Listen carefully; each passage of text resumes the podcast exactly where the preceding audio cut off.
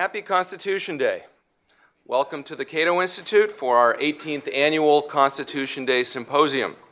My name is Ilya Shapiro, and I'm the director of the Robert A. Levy Center for Constitutional Studies, and after 11 years as editor, the publisher of the Cato Supreme Court Review, the 18th volume of which you have in your hands, at least those of you who are here in person. Thanks to the George M. Yeager Family Foundation, whose generosity allows us to hold this symposium and publish this journal. And a special welcome to Justice Miroslav Granat, formerly of the Polish Constitutional Court. Is he here? I wasn't able to be. Oh, thank, thank you, Justice. Uh, those of you watching online are, of course, uh, welcome as well, and you'll be able to download all of the articles in this volume soon enough, although, alas, not the snazzy cover. You're going to have to come here by the end of the day or buy it uh, if you want that. Uh, wherever you're watching this and whoever you are, you're welcome to tweet at me uh, or at Cato using hashtag CatoSCOTUS. Today is the day when we review the Supreme Court term just passed and preview the next one finishing up with the annual B. Kenneth Simon Lecture, which this year will be given by Judge Thomas Hardiman of the U.S. Court of Appeals for the Third Circuit. After that, we'll have a grand reception on the Ken and Freda Levy roof garden, which is actually where I was married six years ago. We hold this event on September 17th because on this day, 232 years ago, the framers completed the Constitution in Philadelphia and sent it to the states for ratification. Liberty through limited government animated the Declaration of Independence, while the Constitution set out to make a more perfect union that would better secure and protect liberty. Later, we saw what's called the completion of the Constitution in the second founding of the post Civil War amendments, though that was largely thwarted by a Supreme Court unwilling to defend individual rights against state violation. Then, after a rebirth of economic liberty in the Lochner era, we had a constitutional reworking without amendment during the New Deal. The critique of that inversion has animated our center. To give an overview of the conference, let me introduce the man largely responsible for putting it together and editing the review that you have in your hands, Trevor Burrus. Trevor is a research fellow in the Levy Center and the editor of the Cato Supreme Court Review. He's also the editor of two books A Conspiracy Against Obamacare and Deep Commitments The Past, Present, and Future of Religious Liberty. And he co hosts Free Thoughts, a weekly podcast that covers libertarian theory, history, and philosophy. Trevor first came to Cato as an intern right after graduating from the University of uh, Denver Sturm College of Law nine years ago, and we've been stuck with him ever since. I'll now turn the program over to him, but we'll return at the end of the day to introduce Judge Hardiman. Thank you. Well, thank you, Ilya. As you pointed out, uh, nine years ago, when I was an intern, I never thought I would be editor in chief of the Supreme Court Review. Actually, I wanted to work at Cato since I was 15, uh, in any capacity, janitorial, uh, you can name it otherwise. Uh, so it's a real honor to be up here, uh, fourth in a line, uh, beginning with James L. Swanson, going through Mark Moller, Ilya, and now me. So in my first one introducing, I figured I had to start with a thing, uh, and my thing is going to be constitutional trivia. So our constitutional trivia of, of this year, of today, is one of my favorite facts about the Constitution on the morning of September 17th, 1787. Now, this is an august group of people who know a lot about the Constitution, but here's a really good trivia question Who wrote the Constitution in terms of whose penmanship is actually on that document? Does anyone know? I will buy you a free drink at the reception afterwards. Yes, sir. Nope, nope. It was a man named Jacob Shallus, who was the engrosser for the Pennsylvania state legislature. He apparently got A's in penmanship all through school, and so his job was to write out the Constitution. Funny thing is, if you look at the actual Constitution, if you go down the road to the National Archives, there are a bunch of errors in it. Uh, there's little carets that put in thes. Uh, there's a part in the impeachment clause where he just forgot to put an is tried before the Senate. So it's a caret in there. And on the morning, on the morning of September 17th, 1787, when they were reviewing the text against what they had given him to make sure it was accurate, George Washington was looking at the text and in the clause about the House of Representatives, and it was one per 40,000, one representative per 40,000 until the census. George Washington said the only substantive thing that he actually contributed in the convention, which he kept silent the whole time, he looked at it and he said, You know, I really think that this should be closer to the people. uh, that we should probably have representation a little closer to the people. And they just said, okay. And they rubbed it out. They rubbed out the 40 and they changed it to a 30. And if you look at the Constitution to this day, it's clearly a rubbed out 40 change into a 30. Uh, and I advise you, and you can download high res images on your phone from the National Archives and, and see those images. It's my constitutional fact of this year. So, as Ilya said, we publish a review every year in the summer between when the Supreme Court term ends and the next one begins, which is in about two weeks. And it would be difficult to do it faster. We ask our authors to write articles often in about five weeks uh, after the late decisions in late June. Uh, and we have a quick turnaround, which of course I would not be able to do uh, without help. And I, I, need to, of course, thank Ilya and Roger Pilon uh, for actually trusting in me, and then my co-editors, Clark Neily, William Yeatman, Walter Olson, for helping me on the top line edits, legal associates Dennis Garcia, Michael Collins, James Knight, uh, and Nathan Harvey for helping with the endlessly, but endlessly thankless but essential task of cite checking and proofreading. Uh, Christian Townsend and Kristen Toms were legal interns this summer, and I really want to thank Sam Spiegelman, who stepped in to take the reins on the administrative side uh, and helped keep the, keep the process going and had an exceptional attention to detail. As, as Ilya mentioned, I want to thank the generosity of the George M. Yeager Foundation, which supports the re- review in this symposium. I want to thank Linda Asu and the conference staff, uh, all the stuff that's going on behind me that I don't have to pay attention to, but will nevertheless go smoothly is due to them, and Brandy Dunn and the marketing staff for all they do. The Supreme Court review was conceived to help explain a Madisonian vision of the Constitution in which a government of enumerated and limited powers secures individual liberty. And the Constitution, while it was written in private, was debated in public in one of the more amazing acts of popular democratic governance that has ever occurred. And we hope that this symposium and the review can help continue that tradition of public debate amongst educated laymen about the virtues of the Constitution, how it should be read, how it should be interpreted. A few housekeeping notes, just as Ilya said, there's also the restrooms are on up the spiral staircase and down the spiral staircase. Another one about silencing your cell phones would be a good uh, constant note. Um, uh, we run a tight ship around here, so panels will begin when they say they begin, especially the one o'clock panel after lunch, and then the 2:15 transition will just begin right into the next panel, uh, and uh, we will just go into the next first panel here. So, Supreme Court heard major cases in three constitutional amendments this year. Two of them often don't get much attention. Uh, the Eighth Amendment excessive fines clause uh, doesn't get a lot of attention, partially because it has not yet, it wasn't yet incorporated. Uh, we have the double jeopardy clause and exceptions possibly to the double jeopardy clause of the Sixth Amendment, uh, which often didn't get attention except by scholars grumbling about the dual sovereignty exception to the double jeopardy clause. Uh, and finally, one that does get a little bit more attention is the establishment clause. Uh, and those are the three cases that we will be discussing today. I will introduce the speakers uh, before they speak. So, our first up is going to be Brianne Gorod, who is Chief Counsel at the Constitutional Accountability Center. Previously, she was a counsel at O'Melveny and Myers in the Supreme Court appellate practice. Before joining the firm, she was an attorney advisor at the OLC in the Department of Justice. She clerked for Stephen Breyer on the Supreme Court, the Honorable Robert A. Katzmann on the Second Circuit, and the Honorable Jed S. Rakoff on the District Court for the Southern District of New York. It's a good, it's a good lineup. she is a graduate of Yale Law School. Please welcome Brianne.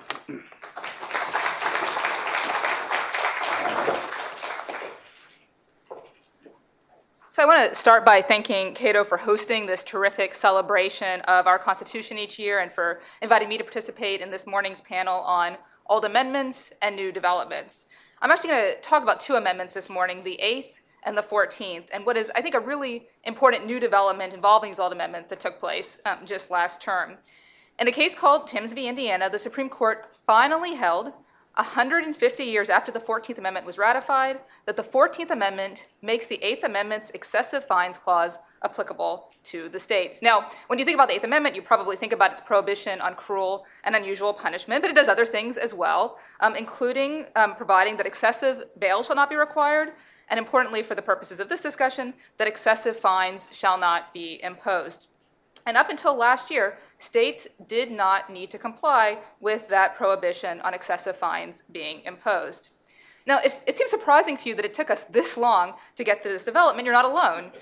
Um, at the argument in the case last year, Justice Neil Gorsuch seemed to find it unbelievable that the issue the court was considering hadn't already been decided.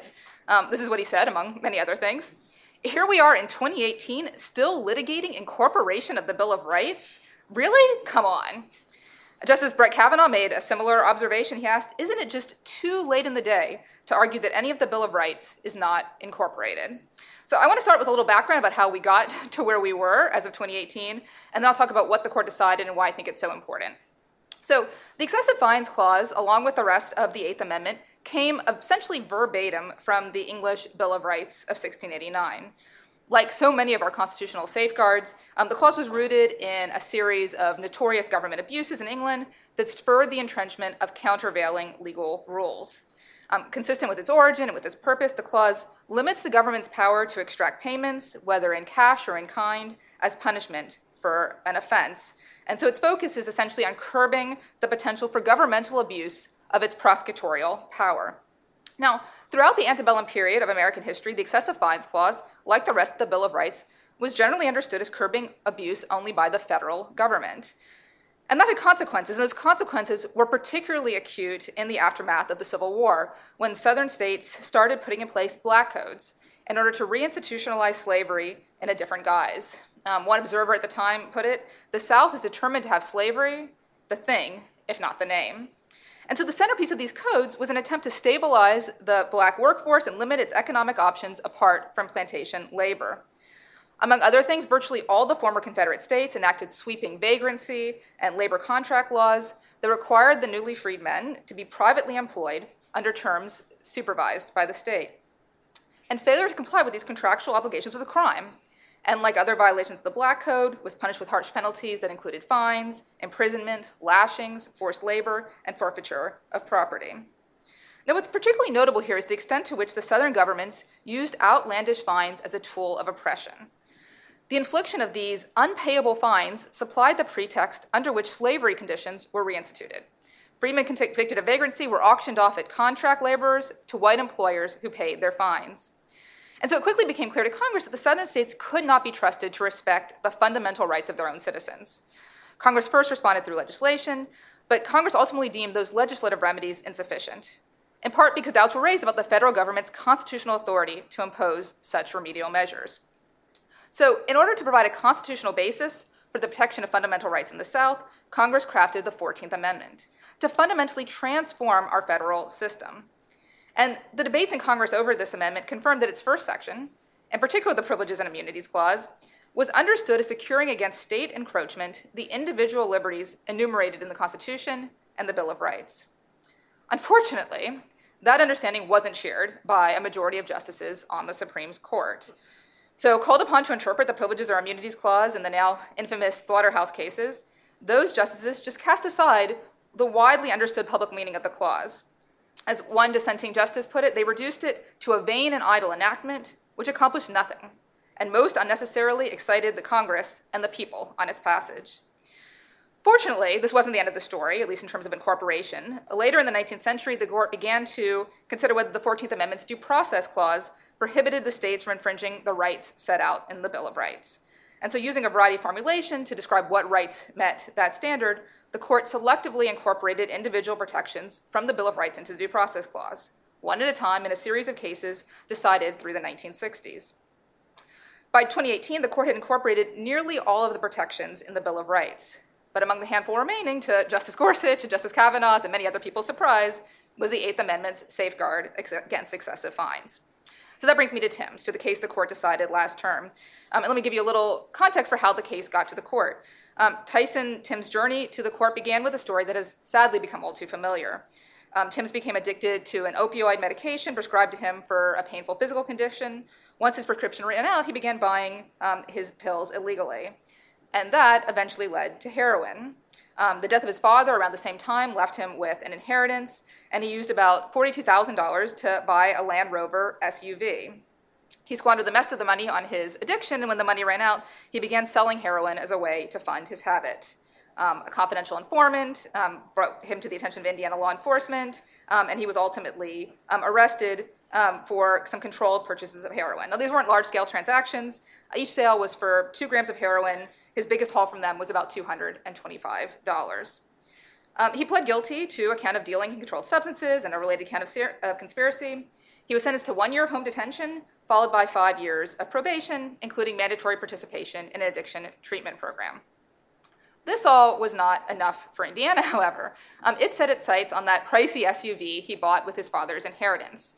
Um, before his criminal prosecution was even resolved, the state filed a civil forfeiture action seeking to obtain ownership of Timbs' vehicle based on his alleged use of the vehicle to transport heroin.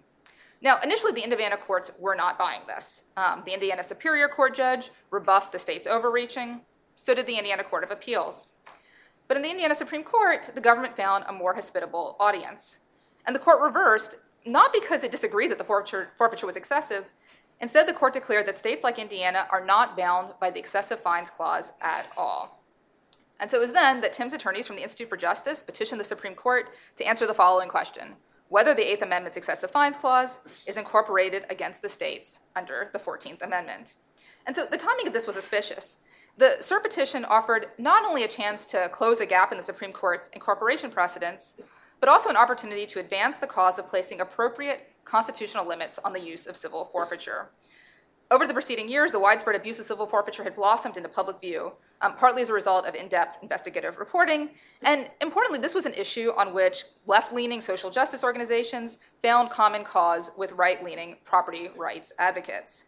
Um, you can even see the cross ideological support that Timbs' case inspired in the petitions that were filed um, supporting the court taking the case.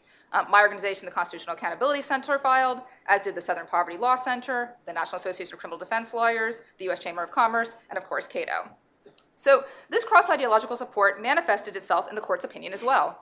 Justice Ruth Bader Ginsburg's opinion for the court was joined by every justice um, except for Justice Thomas, and he concurred in the judgment. Um, justice Gorsuch also wrote a short concurrence.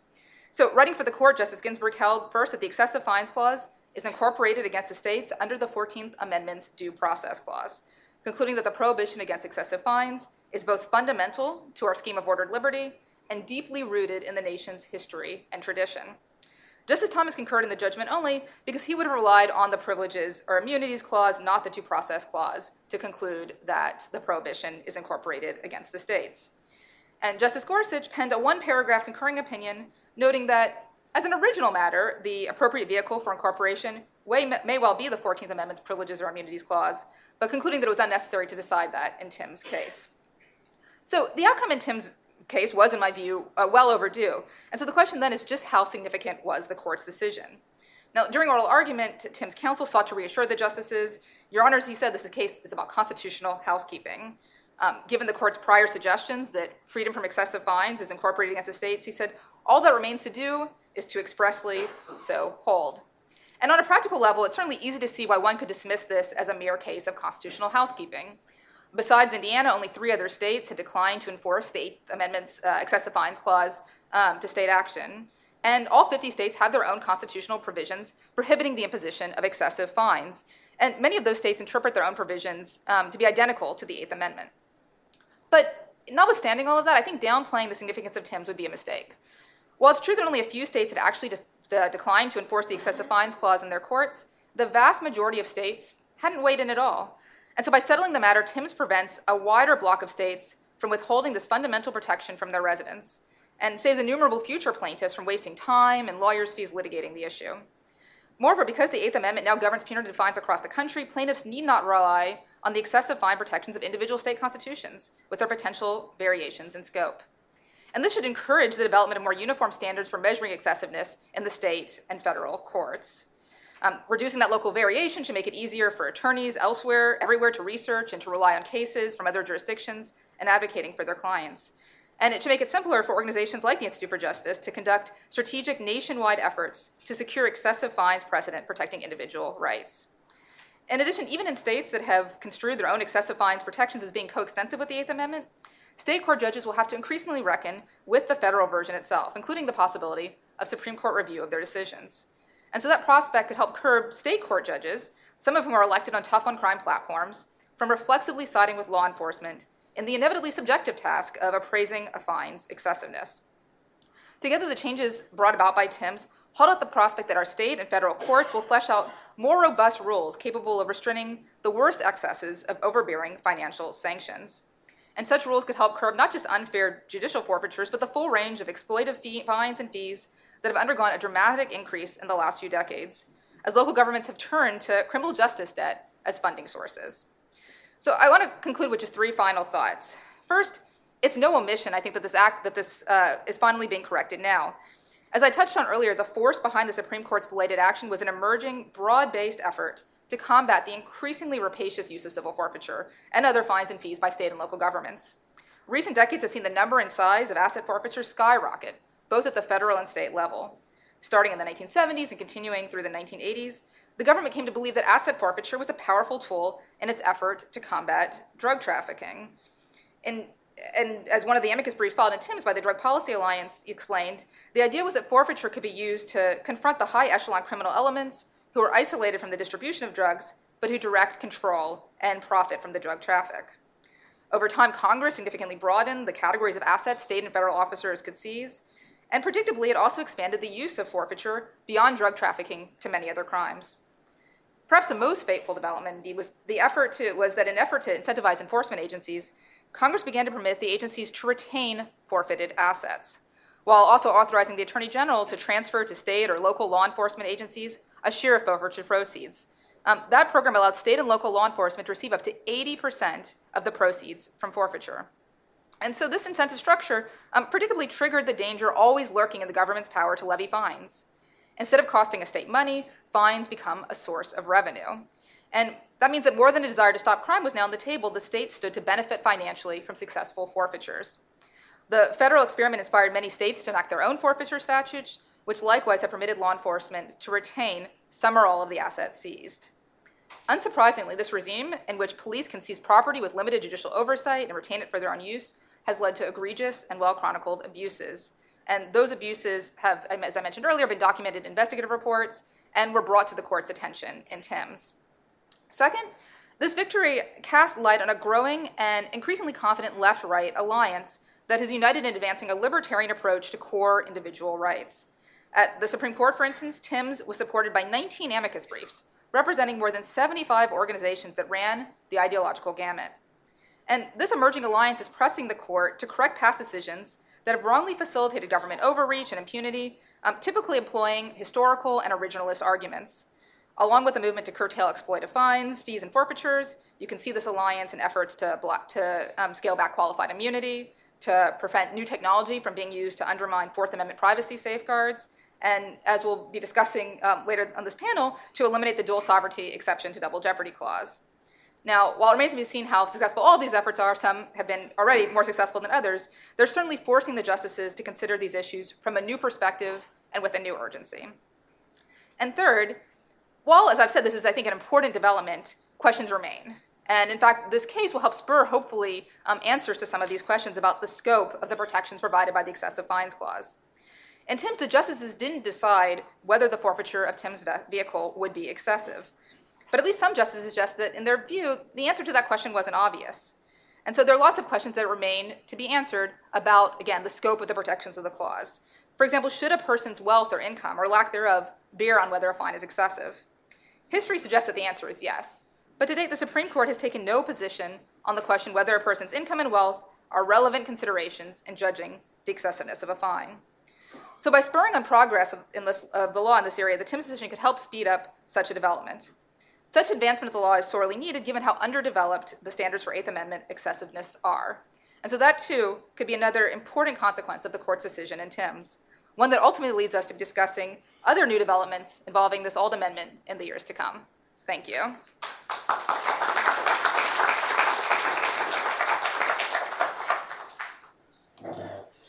Thank you, Bran. Uh, next, we'll be hearing from Anthony Colangelo of the SMU Law School, Dedman School of Law, where he teaches courses on conflict of laws, civil procedure, and public, private, and U.S. foreign relations law. His scholarly work is featured in a variety of academic journals, including the Virginia Law Review, Cornell Law Review, Northwestern Law Review. Before joining the SMU law staff, he was a research and teaching fellow at Columbia Law School and worked as a litigation associate at the New York City and Rome offices of Cleary Gottlieb. And I also kind of nominate his article as the one that made me think the most new thoughts of all the articles in the review uh, on this sort of vexing case of Gamble v. United States. Anthony?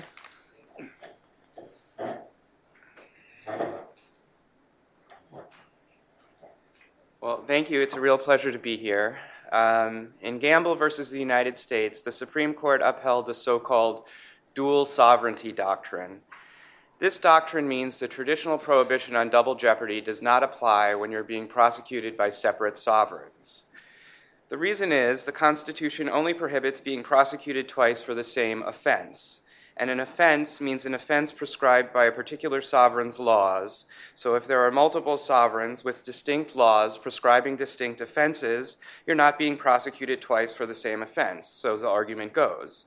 So the federal government can prosecute you after you've already been tried in state court, and vice versa, or a state can prosecute you after you've already been tried in another state's courts. Or, as I want to focus on my remarks today, one country can prosecute you after you've already been prosecuted for the same crime in another country. now, the court explicitly addressed this foreign nation prosecution question during oral argument, with some justices asking about someone who commits a crime abroad against the United States but has already been prosecuted abroad can we prosecute that person again?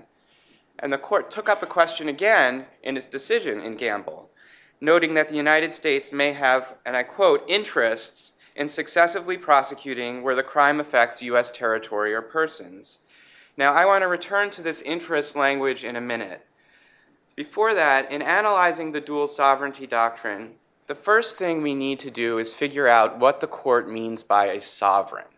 In my article for this Cato Supreme Court Review, what I set out to do was show that a sovereign really means an entity with prescriptive jurisdiction, jurisdiction to prescribe, a jurisdiction to independently make and apply law. Or to put it in the Constitution's language, an independent to prescribe a distinct offense. If that's right, and I think it is based on my reading of the cases, then any exercise of sovereignty, read jurisdiction, must comport with due process. For those unfamiliar with the law in this area, any exercise of jurisdiction in the United States must comply with the due process clauses of the Constitution. The 14th Amendment Due Process Clause regulates state assertions of power, and the Fifth Amendment Due Process Clause regulates federal assertions of power. And here is what I argue a new connection linking the Double Jeopardy Clause with the Due Process Clauses. And it just so happens that the test according to the Supreme Court, on whether a state can constitutionally apply its law under the Due Process Clause comes down to whether that state has contacts creating interests such that the application of its law is neither arbitrary nor fundamentally unfair. Now, we don't know yet from the court what the test is under the Fifth Amendment for the federal government to apply its law abroad, but lower courts have been wrestling with this question since at least the early 90s. My synthetic reading of the lower court cases is that where international law provides a basis of jurisdiction for the United States to prosecute, it comports with due process.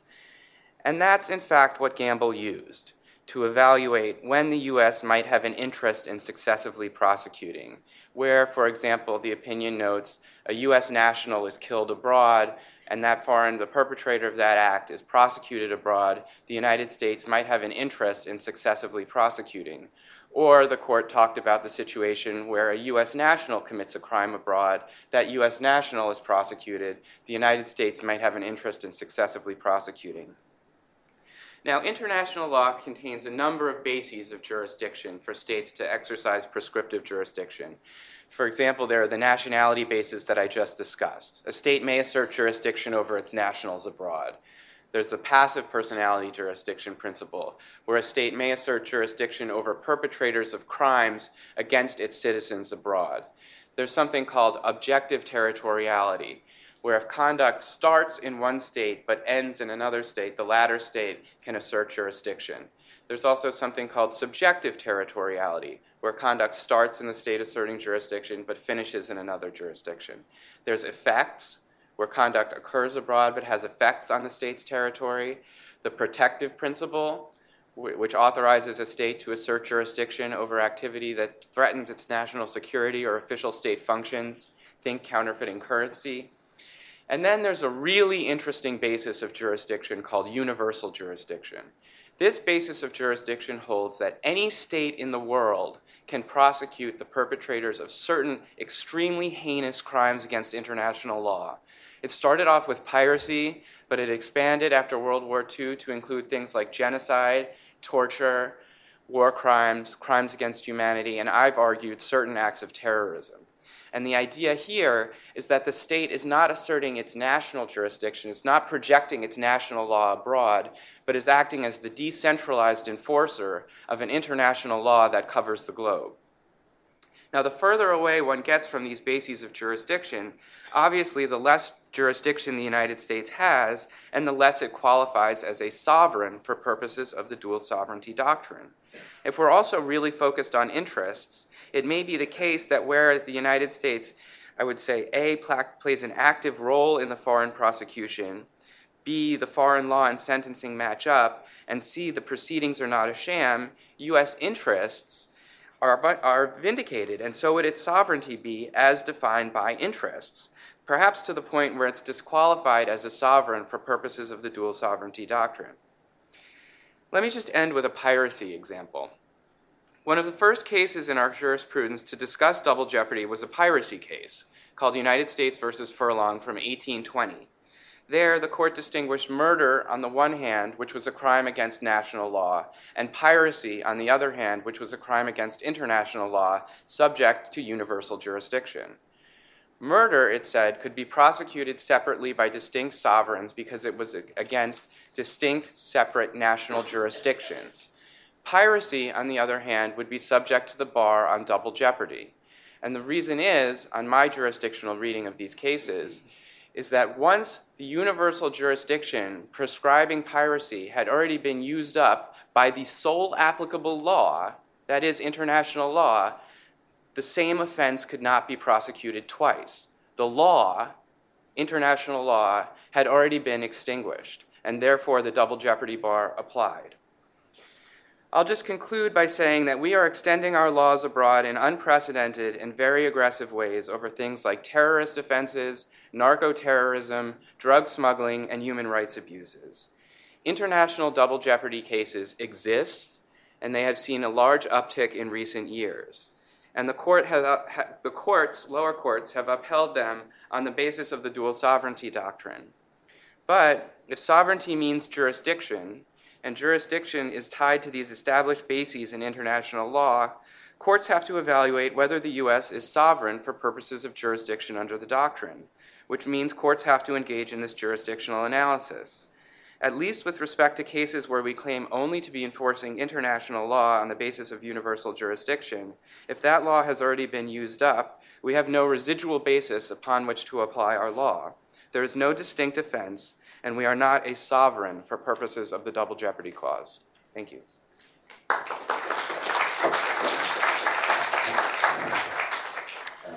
Thank you very much, Anthony. And we will have Eric Baxter here to talk about the American Legion case. He is the VP and senior counsel at the Becket Fund. He has represented a religious organization and individuals in a wide array of religious liberty disputes at both the trial and appellate level. Before joining Becket, he was a partner at Arent Fox LLP in Washington, D.C. He is a graduate of the J. Reuben Clark School, Law School at BYU, and this is nominated for my favorite biographical fact of the day. He and his wife have seven children and an amateur family bluegrass band. Uh, which I'd like your, your the next ten, the last you can do ten more minutes just on family bluegrass bands. I'm gonna get a little bit wild. Please welcome Eric. Well, thank you, Trevor, and it's a pleasure to be here. I was feeling great until you mentioned the bluegrass band. I'm really the weak link in the band.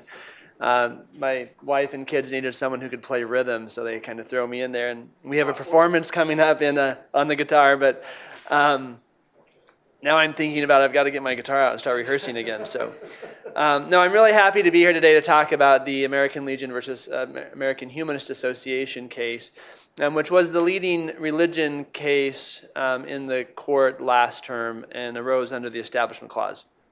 It involved a 90 year old memorial cross that was erected not far from here in Bladensburg, Maryland, um, after World War I to honor the residents of the county who had died um, serving our country. For approximately 40 years, it stood on private land, but the development of roads and um, commercial activity in the area in, was creating some problems, and the county decided to take over ownership of the land under the cross and take on the responsibility for upkeeping the cross. Uh, so, for about the last 50 years, the cross has stood on county land and under county care without a lot of controversy until the American Humanist Association um, brought a lawsuit claiming that many of its members were offended by having to see the cross on public land. Now, the case brought with it high expectations um, from those who watched the religion clauses at the court, largely because of a prior case, Lemon versus Kurtzman, which um, was the court's leading case on interpreting the Establishment Clause. Lemon uh, was notoriously troublesome. Under the Lemon test, uh, the court said we'll look at in, deter- in deciding whether a, something on public land or uh, other religious activity in the in the public square violates the Establishment Clause. We're going to look at what was the government's purpose um, in carrying out the action, what is the effect of that action, and does the action create um, excessive entanglement with religion. Um, those latter two uh, categories were condensed into what was called the endorsement test uh, which asked whether a reasonable person looking at the government action um, would um, think that non adherents would be made to feel like outsiders or not uh, full members of the political community. This, of course, uh, ranged based on the judge looking at a case. Every judge had his or her own perspective of what was a reasonable perspective on the government action. So, um, Justice Thomas, for example, said that you know nativity scenes on county courthouses were okay, except when they're not. Memorial crosses were okay, except when they're not. And in 2005, the court, um, on the same day, issued two opinions about uh, Ten Commandments monument, Ten Commandment monuments. Uh, in one case, out of McCreary County, Kentucky, holding that the monument was unconstitutional in a five to four vote, and the same day, a case rising out of Texas, a, a monument at the Texas State um, Courthouse, that it was constitutional in a five to four vote. So Justice Breyer won both cases, and all the other justices uh, each won one and lost one. Um, Scalia famously referred to the Lemon Test as um, a, goal, a ghoul from a late night horror movie that um, has been stabbed a hundred times by various justices and put to rest, but then called back from the dead when it's convenient in a particular case. Um, so the, the Establishment Clause jurisprudence on this was just a mess throughout the country, and judges were complaining consistently about it in their opinions on these cases, not knowing how to move forward. Scholars had uniformly criticized the case, and many of the justices had also recognized that it was problematic. So uh, the case, this case came to the court with expectations that the court would clear up the lemon uh, jurisprudence and do something to give clearer guidance about what really violates the Establishment Clause and what doesn't. The court, in many ways, but not all, met these expectations. First, a supermajority of the court, with seven justices, upheld the cross, um, holding that it did not violate the Establishment Clause. Uh, the opinion that was written by Justice Alito, joined by Justices Robert, um, Justice Breyer, Justice Kagan, and Justice Kavanaugh, um, and uh, held that the, the, the cross did not violate the Establishment Clause. The court didn't give a real clear or uh, didn't give a rule that would cover all Establishment Clause cases. In fact, it said one of the problems with the Lemon test was it tried to provide a grand unifying theory of all things Establishment Clause when really there are complex and varying areas of the law that need different tests. But at minimum, they held that uh, retaining established um, religiously expressive monuments, symbols, and practices, that for those established religiously expressive monuments, symbols, and practices, there was a constitutional, a presumption of constitutionality. Only Ginsburg and only Justices Ginsburg and, and Sotomayor dissented from uh, this basic holding. So the first question that comes from the, this decision is Is Lemon really dead? Or is it just back in the grave for the time? I think that the answer is yes, that Lemon has finally been put to rest. Of those in the majority opinion, only Justice Kagan withheld her vote from the portions uh, criticizing Lemon the majority opinion didn't say Lemon is overruled, but it went to great lengths to talk about the problems with Lemon and how its expectations were not met and that its shortcomings created um, significant problems for the Establishment Clause jurisprudence. Justice Kagan withheld her vote from those portions of the opinion, saying that she thought that that test still had much value. Um, and so she joins Justices uh, Sotomayor and Ginsburg in still rooting for Lemon to be revived. Um, Justice Breyer said that there should be no single formula, but joined the opinion that Lemon would not apply in the case of religiously expressive monuments, symbols, and practices. Three of the justices um, argued that Lemon is officially dead. Gorsuch said that Lemon is now shelved. Justice Thomas said that Lemon is not good law. Um, and although the majority has rejected it in this context, it should in all contexts. And Justice Kavanaugh did a careful analysis of five different areas of the Establishment Clause, uh, five different types of cases, and said that Lemon is not good in any of these five categories. So I think there is a reasonable expectation that Lemon is dead and that lower courts will be hesitant to invoke Lemon, certainly in the context of religiously expressive uh, monuments, symbols, and practices, but I think also in other areas of the, of the Establishment Clause where prior Supreme Court cases already frequently ignored the test in any case. The next question is what now will take the place of Lemon? What is a presumption of constitutionality? in the cases of uh, religiously expressive monuments, symbols, and practices, and how will that be interpreted by the lower courts?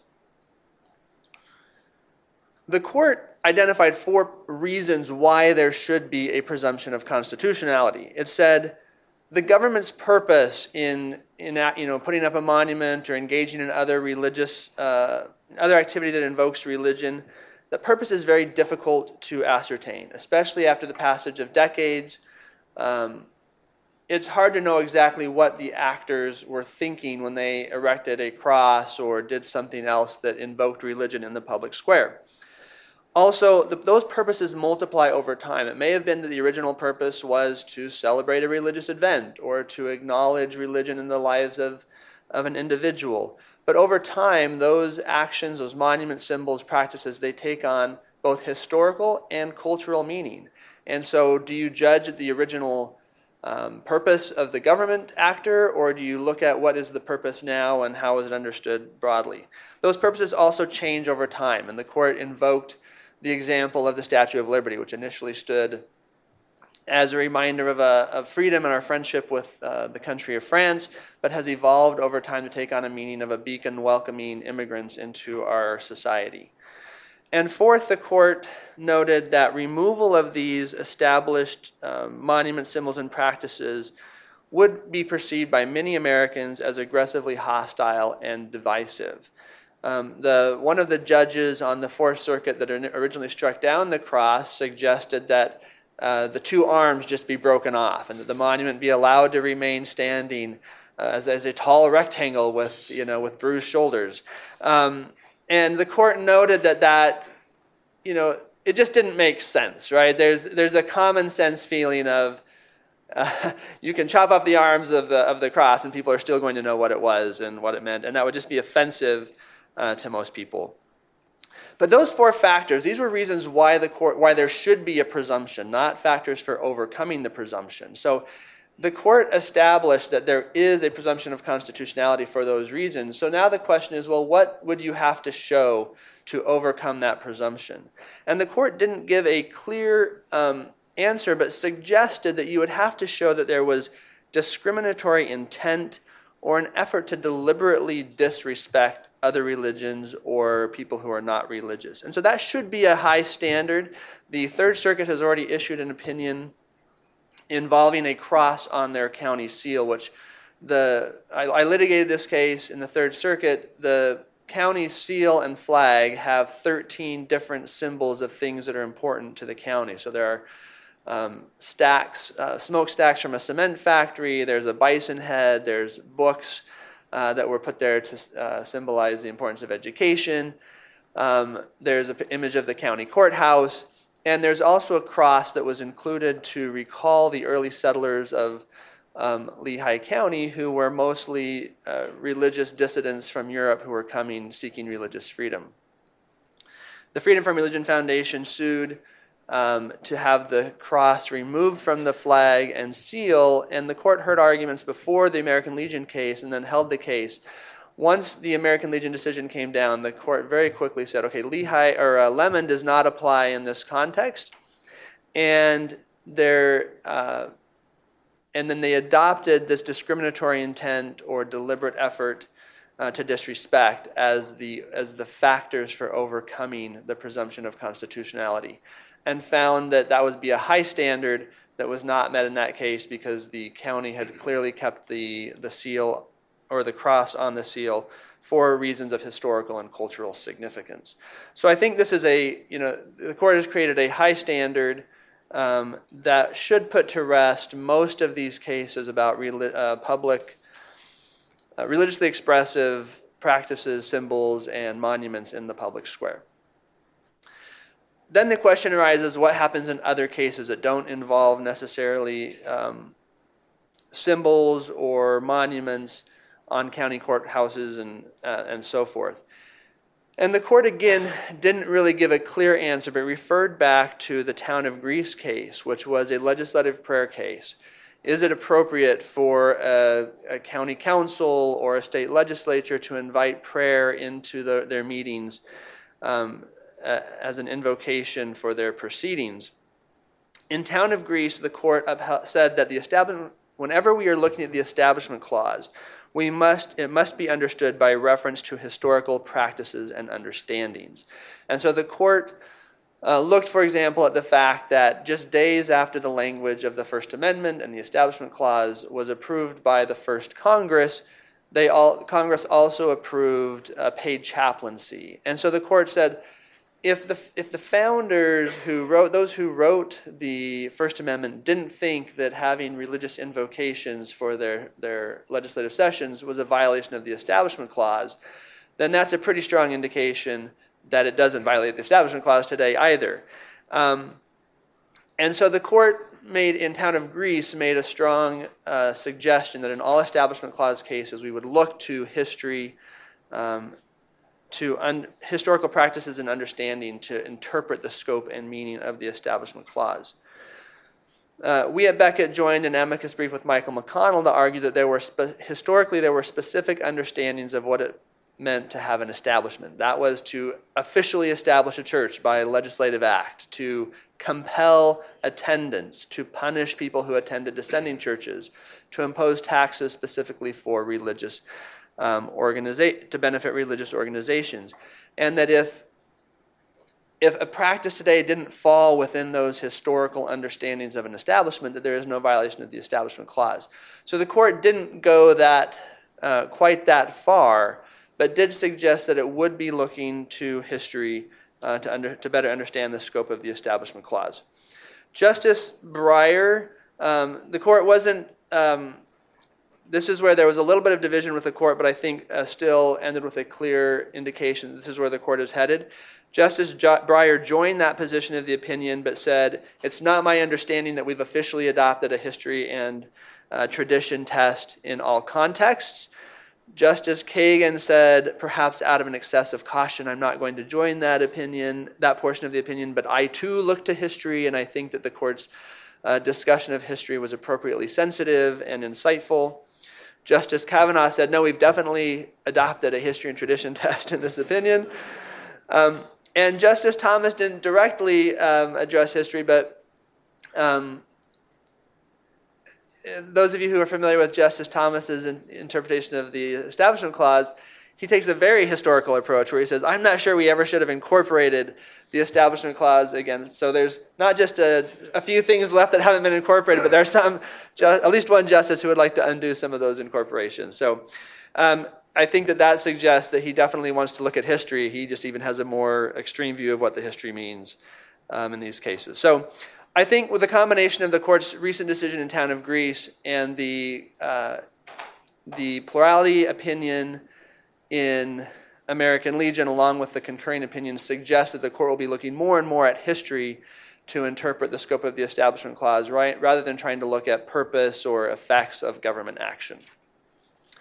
Just in closing, uh, I think a couple of justices made additional points that I think are important to remember. Justice Gorsuch's concurrence focused on whether the uh, plaintiffs in the original proceeding had standing.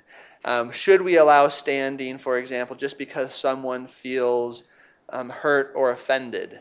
And it's sometimes fun reading these complaints as they come in because different jurisdictions around the country have have slightly tweaked these standards of like, well, you have to say more than that you run into the monument and were offended. You have to be someone who lives near it and is forced to go by it, or um, you have to have some kind of physical reaction. So sometimes you get, you know, my, one of my favorites in the Lehigh County was uh, case was Freedom from Religion Foundation plaintiffs saying that they felt dyspeptic after seeing um, the cross on the seal. So Justice Gorsuch really took, uh, you know, attacked this line of um, of standing, which you know, when do when does someone have the right to bring a lawsuit? And said, in no other context do we allow people to sue just because they feel offended or they disagree with government action.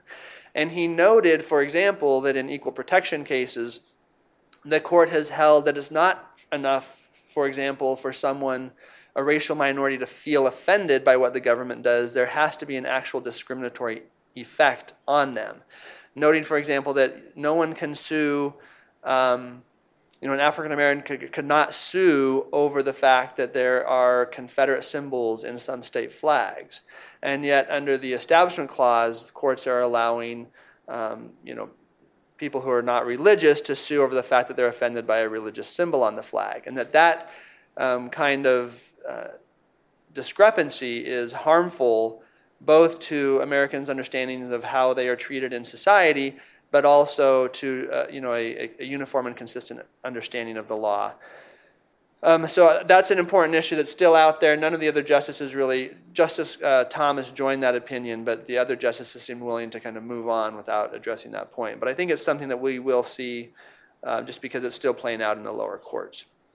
And finally, for those who, are, who despair at the decision, Justice Kavanaugh provided some words of comfort, reminding us that we are all citizens and we are all, all citizens are equally American, uh, regardless of our religious beliefs or whether we have relig- any religious beliefs at all.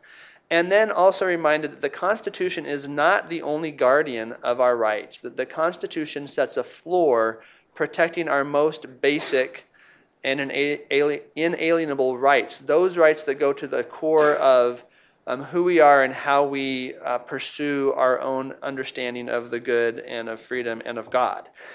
Um, and the Constitution was not intended to, uh, to heal every um, slight injury or every boo boo. It's not uh, your mother who's there to make sure you never feel bad about yourself. But he says there are other uh, ways to protect these rights. There are state constitutions that sometimes have higher protections. State legislatures, uh, city councils can still take action, for example, to vote to remove offensive or, or no longer relevant or unwanted uh, monuments and symbols from the public square. And so the Constitution, I think that really sums up one of the best uh, results of this decision that we're no longer looking to the Supreme Court and the Constitution to, to resolve these cultural, social, and political conflicts, but rather returning power to state and local governments um, to address these issues through the democratic process. So, thank you very much.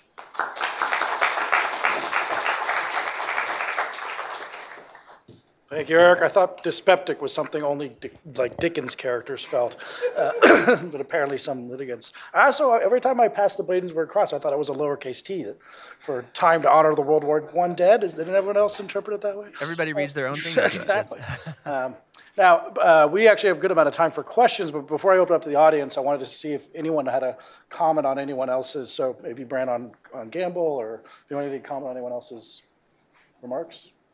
Well, I think one of the things that's interesting, a thread through all of the cases, and that's a theme of the court now, and we'll see in the coming term as well, is how the justices are wrestling with precedent with stare decisis. It was obviously, um, as you know, we are just hearing about a big theme in American Legion, what to do with this Lemon case, and different justices had different takes on it. Um, you know, in Gamble, a big theme of the court's opinion um, was that you know they had this this had been the rule for a hundred some years, and they can't lightly disregard precedent. Justice Thomas disagreed with that uh, last piece. He thinks you can fairly readily uh, disregard precedent. Um, but I think when the justices are thinking about these questions in all of these cases, there are obviously larger issues that involve precedent that the court is thinking about as well, and that we're going to be seeing in the terms to come. And so, kind of thinking about how the court is viewing these old amendments and the changes that it might be thinking about making um, against the backdrop of precedent is something um, that we saw last term and are going to continue to see. And it's moderator's privilege. Anthony, what do you, uh, thinking about the Gorsuch dissent in Gamble, uh, did you have any remarks or comments on that? Um, Pull that microphone. Not really so much. I mean, I think one of the interesting things that he relied a lot on was secondary sources, um, which, uh, you know, were not that, to my mind, just were not that persuasive. Um, he just took a different view of what the founding history was. Um, you know, my my sort of the thing that cemented it for me around that time period were the 1820 decisions that I talked about in the case, where this idea was clearly around. I mean, cl- clearly, Justice William Johnson thought about dual sovereignty; it existed. Um, Gorsuch didn't have he didn't have cases to support his position, and so, you know, I thought he's a very eloquent writer, and he did a very good job with them. But at the end of the day, it just uh, wasn't persuasive to me. And also in that case, the, the fascinating thing for Gamble was they took, they took, so four votes for cert, they take the case on should the dual sovereignty exception be overruled, and then it's seven to two, which implies they lost two justices, and, and I would predict one of them was actually Thomas. Yeah. And I bet he was actually surprised that he was convinced, the, on- and Sotomayor possibly too. No, I mean, Thomas, we know because he had been on record calling with Justice Ginsburg for the court to reconsider this issue. So, you know, I certainly thought, I think a lot of court watchers thought, well, that's at least two votes to overrule it. And, you know, he acknowledged at the beginning of his opinion that he had had skepticism, and at the end of the day, he wasn't convinced, which I guess is a good reminder that you can't always be counting votes based on cert, votes to grant cert, because sometimes things do happen during the briefing and argument that changes people's minds. judges are judges and they can be convinced, Yeah. which, which helps for. Um, I'm going to open up for questions, so the guys can start bringing down the microphones up there. Um, uh, on, on that question, that, that that's the same way I felt reading Anthony's uh, articles. That this, even if you overrule the dual sovereignty exception, you'd have to, you could come up with something to replace it. Which, if, in some instances, a classic example perhaps being. Uh, imagine in the Jim Crow tying its brands. In the Jim Crow South, if say a federal postal inspector uh, is lynched and he gets a kangaroo court trial in state court and then exonerated, and the feds prosecute because he's a postal inspector, and the states prosecute because they're pretending to do justice. In that situation, you, you might want to something like a dual sovereignty exception. Yeah, well, there's also the, I mean, there's also the Blockburger test. So Yeah. you can be prosecuted for separate offenses so long as the elements aren't the same. And so one, you know, one way around this problem would be you have separate offenses that, you know, separate offenses that don't have the same elements. But I mean, you're still going to get in. You're still going to get into the dual sovereignty problem. And I think, you know, just from my reading of the oral argument and from my reading, the, the court didn't need to go off on this tangent, and it really did in terms of the international cases. It was clearly bothering the justices. It was bothering them at oral argument. And I think the case would not have been such a big deal um, had it not been for those international implications. Because what if, you know, we're talking, we're extending our laws abroad in these really aggressive ways over terrorism and narco-terrorism and drug trafficking and things like that. If we have this, if we get rid of the dual sovereignty doctrine and another country prosecutes and there's a light sentence or a slap on the hand or an acquittal, our hands are tied, you know, that, that can't be the rule. And I think that that really influenced the justices quite a bit. Uh, questions uh, there in the back, uh, uh, back there? For, on the first outside row, and then I get to the inside row next. Uh, Jim Duham, unaffiliated. It seems to me that uh, Justices Gorsuch, Justice Gorsuch's stand, uh, standing uh, position uh, on the Establishment Clause raises the broader issue of whether the, and, and I don't know what Justice Thomas's uh, reasoning on this is, but it does raise a, the broader issue of whether the incorporation doctrine should apply to the um, Establishment Clause. No individual is deprived of life, liberty, or property as required by the due, process clause of the 14th Amendment, and that a, a, uh, a break in a uh, class conducted by uh, Larry Tribe, I posed this question to him, and he said there is no rational basis to incorporate the Establishment Clause. So I guess I ad- this question to um, Mr. Baxter. Uh, should the fund make a frontal attack on the Establishment Clause and just argue that, that uh, it simply should not be incorporated? Well, that's certainly the view of, of Justice Thomas, and I think he does a nice job in this opinion. Some of his prior um, opinions discussing this are a little more strident, and here he's very thoughtfully saying, look, we really should at least look at the history, including the history of the 14th Amendment, and figure out if there are any um, rights that in here, you know, inure to citizens of the United States and the, and, the, and the separate states to see if there's an argument for incorporation. So he's really calling for, hey, we should at least discuss this and look at this. I just think it's very unlikely at this point that the court would backtrack. I mean, no other justice has ever given a nod to Justice Thomas that they're, you know, they're sympathetic to his argument, and so I, uh, I don't think that it's likely to go anywhere. So as far as like an actual litigation tactic, it, it probably won't serve clients very well, and so it's just not likely to be raised often. Next to him, uh, well, Hi, Bob Fitzpatrick. A- A question to Ms. Gorod. Um, Justice Thomas's concurrence on privilege and immunities in the incorporation case, where do you think his thinking is going when he uh, dissents, concurs on that basis in terms of, I guess, the slaughterhouse cases, substantive due process, natural rights. What's his thinking why he interjects privilege and immunities rather than due process?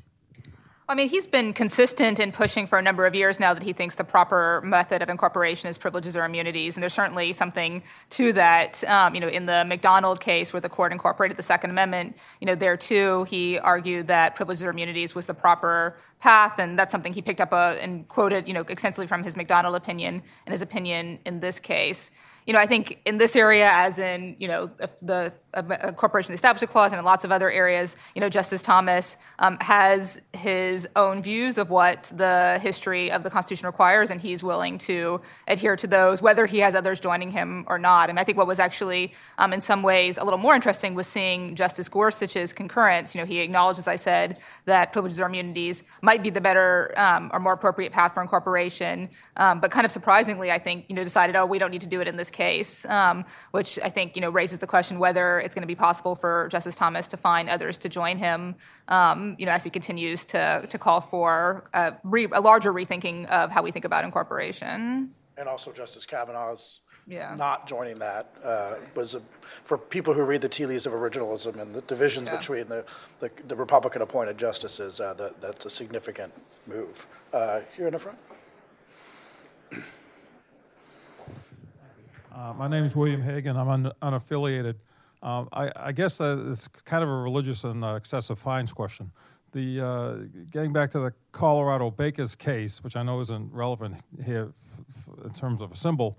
Um, in that case, I believe the uh, the fine was something like one hundred and fifty thousand dollars, if I'm not mistaken, and even if the uh, the person you know was ultimately found to have violated someone's uh, you know rights and that they they weren't protected religiously uh, under the religious freedom, would that would a fine like that be something that you think would be overturned as being excessive? Because it could conceivably just put any small business out of business, even if they did, you know, weren't protected by the First Amendment.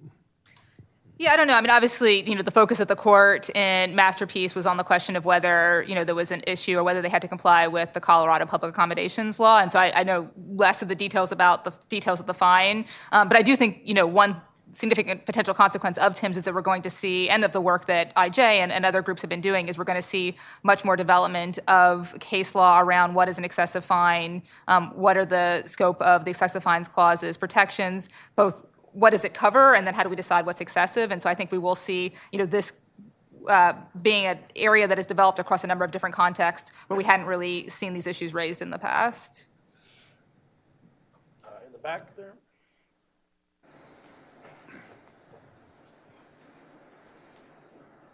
Come on, right side. left, left side, it's totally dropping you here. Hi there, uh, Nathan Welch, unaffiliated. Um, in regards to the double jeopardy, um, isn't much of the, the work of the double jeopardy, even had it gone the other way, um, effectively, it, it, would have been a nullity anyways because of the the ability to differentiate based off of very, I guess, minor element differences. Uh, right, you tack on juris, a jurisdictional hook for a federal level, right? Mm-hmm uh, the firearm cross state lines, which gets you the jurisdiction. But it also it's another element. Therefore, all right, we've got a different crime. I know in Virginia, you steal a wallet. Okay, well if that wallet has credit cards. Uh, that's that's a separate charge, right? So if you steal a wallet that doesn't, eh, or it does, uh, the same act, same you know fluid motion, same uh, motivation. Uh, however, you know if you if you got somebody who wants to, you can tack on, I'd say, four or five different charges uh, if you know the law uh, as passed by the statute. So effectively, I know it, it's the big shiny case. Uh, would it have actually had much effect had it come out the other way? Um, yeah, no, that's a great question. And I think that goes to my response to Trevor, which is that you have this sort of fallback where, you know, I mean, I think. I think Blockburger is a little bit more stringent than you're suggesting, um, but um, but certainly you can come up with different offenses to get at the same conduct. And the court's been very clear that as long as you have different offenses, you can prosecute twice. Um, so I, you know, I guess I, I agree with you on that. Um, one of the interesting things about the, and I'll just say about the international double jeopardy cases, is that if we were to, and we, we do pursue these prosecutions, these what I've called universal jurisdiction prosecutions, where somebody commits material terrorism to support, uh, material support to terrorism, or genocide, or piracy, or something like that. The only basis of our jurisdiction to prosecute is that the crime is an international crime and it's prescribed under international law. That's the only thing that gives us the jurisdiction to prosecute, and it's those elements of the crime under international law. And other countries also prescribe the crime the same way because it's their basis of jurisdiction to prosecute. So actually, there, Blockburger wouldn't work. Um, you wouldn't you wouldn't have that two distinct offenses, and there would be this bar to double jeopardy. Uh, you know what the ramifications of that are for world uh, prosecution of, of, of, serious international criminals. I don't know, but um, but yeah, good question. And I think it's a, I think Justice Thomas had the footnote to just Title 18 of the U.S. Code. And if you agree with him and, and Cato too, uh, the real problem here is a crazy theory of federal jurisdiction over things that should never, ha- it should never be federally legal to smoke marijuana in your basement in Colorado. Just Colorado, because that's where I'm from, but it could be all the other states. But it should, it should, that's the real problem. Um, did you have a question, sir? Yeah. yeah. Wait for the mic, please. Uh, one sec. We have a mic here. Well, we have an online we have an online audience, so. Okay, if everybody can hear me. Uh, first of all, comment to Mr. Baxter. I'm a former resident of the town of Bladensburg, Maryland. Probably the only one in the room that ever actually lived there. Uh, went by that cross any number of times, and I was waiting for somebody to call me in as an expert witness about how I'd be so emotionally impacted if the cross was removed. Uh, and uh, so I thought uh, if it was remanded, you could have called me in, but you won't have to do that. Okay, on the double jeopardy issue. Uh, it seems to me what the court said was you could be tried 51 times for the exact same crime. And I didn't see any opinion how that, that was ever addressed. You know, uh, and it would seem to be if you're going to be tried 51 times, uh, that on its face would be cruel and unusual punishment just to be tried that many times. Was that issue, how did the court handle that? That issue was actually handled, um, it was raised in a case called Heath versus Alabama. So Heath was prosecuted in Alabama. Heath was prosecuted for a crime in which his wife was kidnapped in Alabama and then murdered in Georgia. So your 51 times thing comes in because it's interstate, right? Um, so uh, Heath pled guilty in Alabama to avoid, pled guilty, sorry, in Georgia to avoid the death penalty, and then was re-prosecuted in Alabama and sentenced to death. And Keith's, uh, Heath's counsel argued precisely your point. If this is the case, then he can just, you know, as long as, and here would be my limitation, right, on this, would be, and I, you know, would be my limitation. There's got to be a jurisdictional connection to the crime. So unless your crime touches all 51 jurisdictions, there's not going to be sovereignty to prosecute you. But certainly you could imagine, you know, poisoning somebody, them traveling on a train across country, suffering the ill effects. Each state would have some jurisdiction over that crime. That person could be successively prosecuted that, that number of times across those particular states. And I don't think there's anything in the opinion that would discount that, as long as there is jurisdiction. And that would be my own limitation on it. That sounds like the worst Civ Pro hypo ever written. widely distributed stock that's sold, that's going to, all 50 states would have sold it, and it was fraudulently, uh, Mhm. uh, that would, that would raise then a, a cause of action in each state under each state law. Yeah, yeah. Uh, John Vecchione in the back there, uh, she in the very back.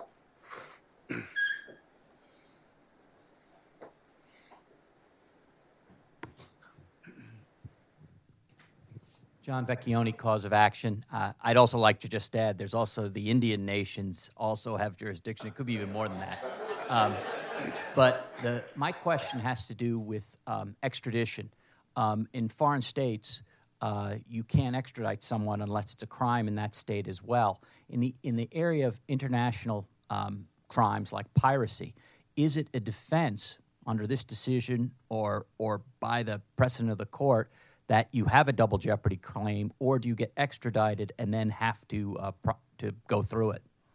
So the answer is it depends. Uh, it depends largely on the extradition treaty uh, at issue. Um, there is a double jeopardy defense built into some extradition treaties. It's not uniform. There's a model treaty on extradition that we follow a lot, and that model treaty on extradition has an extradition offense, uh, double jeopardy offense. But what's interesting is the um, the exception to, to the extradition you would the argument you would make is I've already been tried. I'm, I can't be tried in this other state but there's no prohibition on being tried in a third state.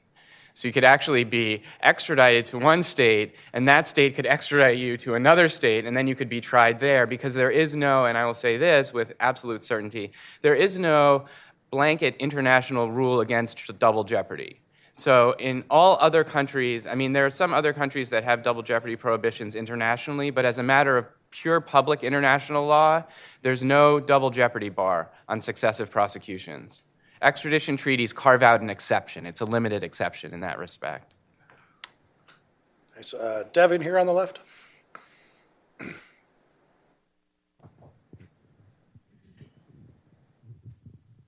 Devin Watkins from the Competitive Enterprise Institute. Uh, my question relates to those parts of the Bill of Rights which have not been incorporated. Uh, the Third Amendment hasn't yet been incorporated. Obviously, there's not very many cases of the Third Amendment, which is why I suspect it hasn't been.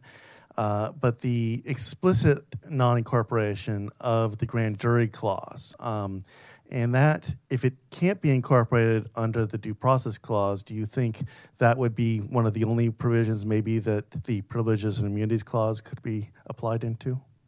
Yeah, I think it'll be interesting to see. I mean, as you know, you indicated, and I said there's not a lot of these left. I think you're right. We're probably not going to see a Third Amendment case at the court anytime soon, but I think that's one of the few that you could see coming up to the court. And actually, this coming term, the court is going to be hearing a case um, called Ramos v. Louisiana about whether the jury unanimity requirement um, is applicable against the states. And so it does seem like the court is, you know, trying to clean up these last few issues so we can have kind of clarity on the full scope of incorporation and which amendments are, are incorporated. We'll be discussing the Ramos case in the, fi- in the last panel, which is an extremely fascinating case. And it's kind of like the Blaine Amendment case coming up where why did Louisiana, why does Louisiana not have a unanimity requirement? Uh, Racism. That's, that's, that's often the answer in uh, many of these answers. So, uh, any other questions uh, here?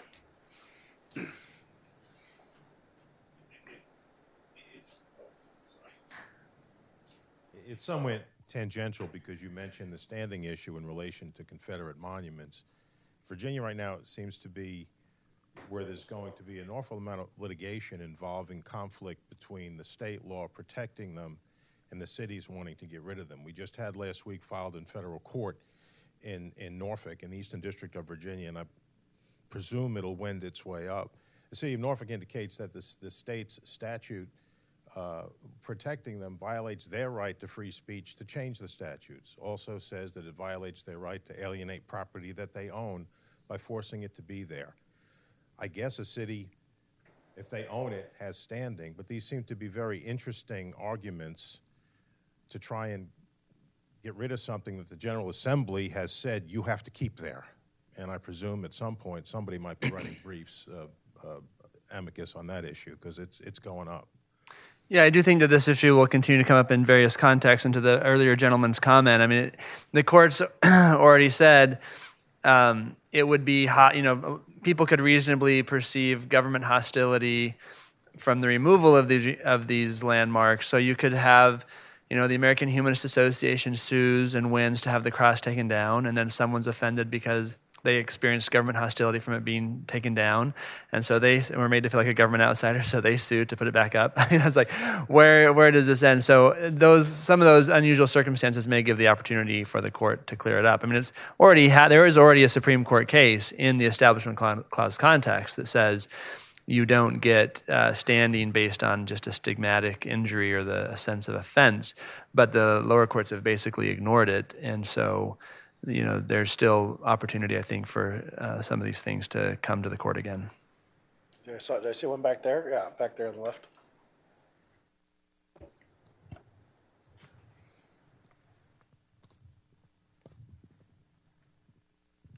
Thank you. David Schnarr, Thomas Jefferson Institute.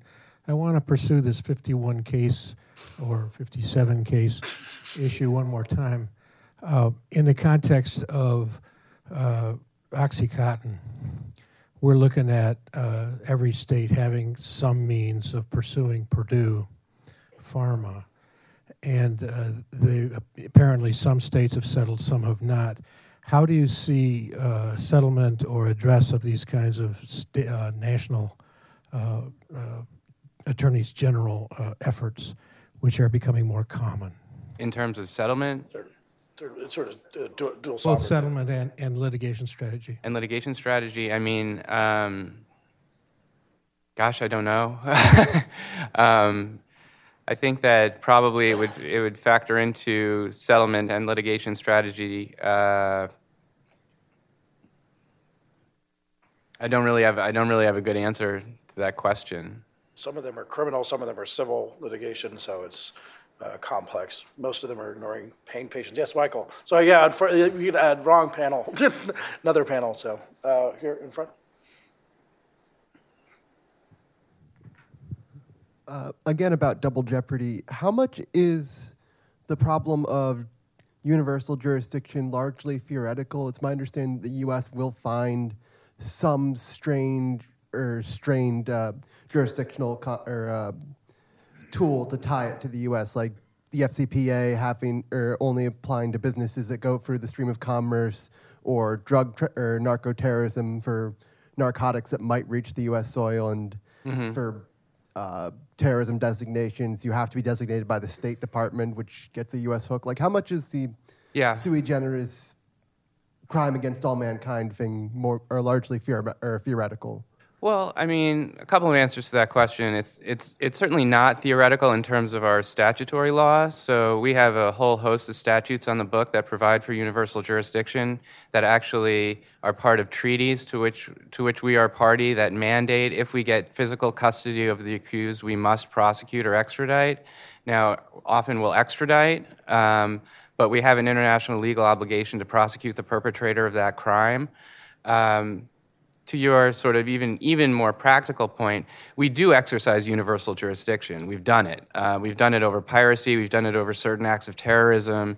There are ca- cases, and um, we're seeing these prosecutions more and more, um, particularly over piracy and acts of terrorism. You exhaust all the questions in the audience, or? I have one. I have one last for Brianne actually, because we can break a little bit early, uh, about five minutes. Um, how do you see the excessive fines mixed with the civil forfeiture question going forward? Because arguably an original uh, sense of the excessive fines clause may not have included such forfeitures. Uh, if, they were often like ships in the Yeah. 19th century. So do you see that? How do you see that working out? I mean, my sense is that the court, um, and there was a little bit of a taste of that in the argument, some question about whether this, you know, should even apply here, and the court didn't have much appetite for revisiting that question. I mean, I think there is um, so much uh, right uh, concern about the abuses that we're seeing in the civil forfeiture context that um, the odds that lower courts or certainly the Supreme Court are going to go back and try to say that the excessive fines clause does not apply in the civil forfeiture context, I just think is unlikely. I think what we're going to see instead is probably lots of challenges and development of the scope of the excessive fines clause, you know, in the context of civil forfeiture claims. That'd be my guess. All right, if there are no further questions, I'm, I'm out of questions too. So uh, we can break a little bit early uh, for lunch, which will be upstairs in the George M. Yeager Conference Center, which is up the spiral staircase. There are bathrooms on the way, and we will be back here promptly at 1 uh, for the next panel. Please join me in thanking our panel.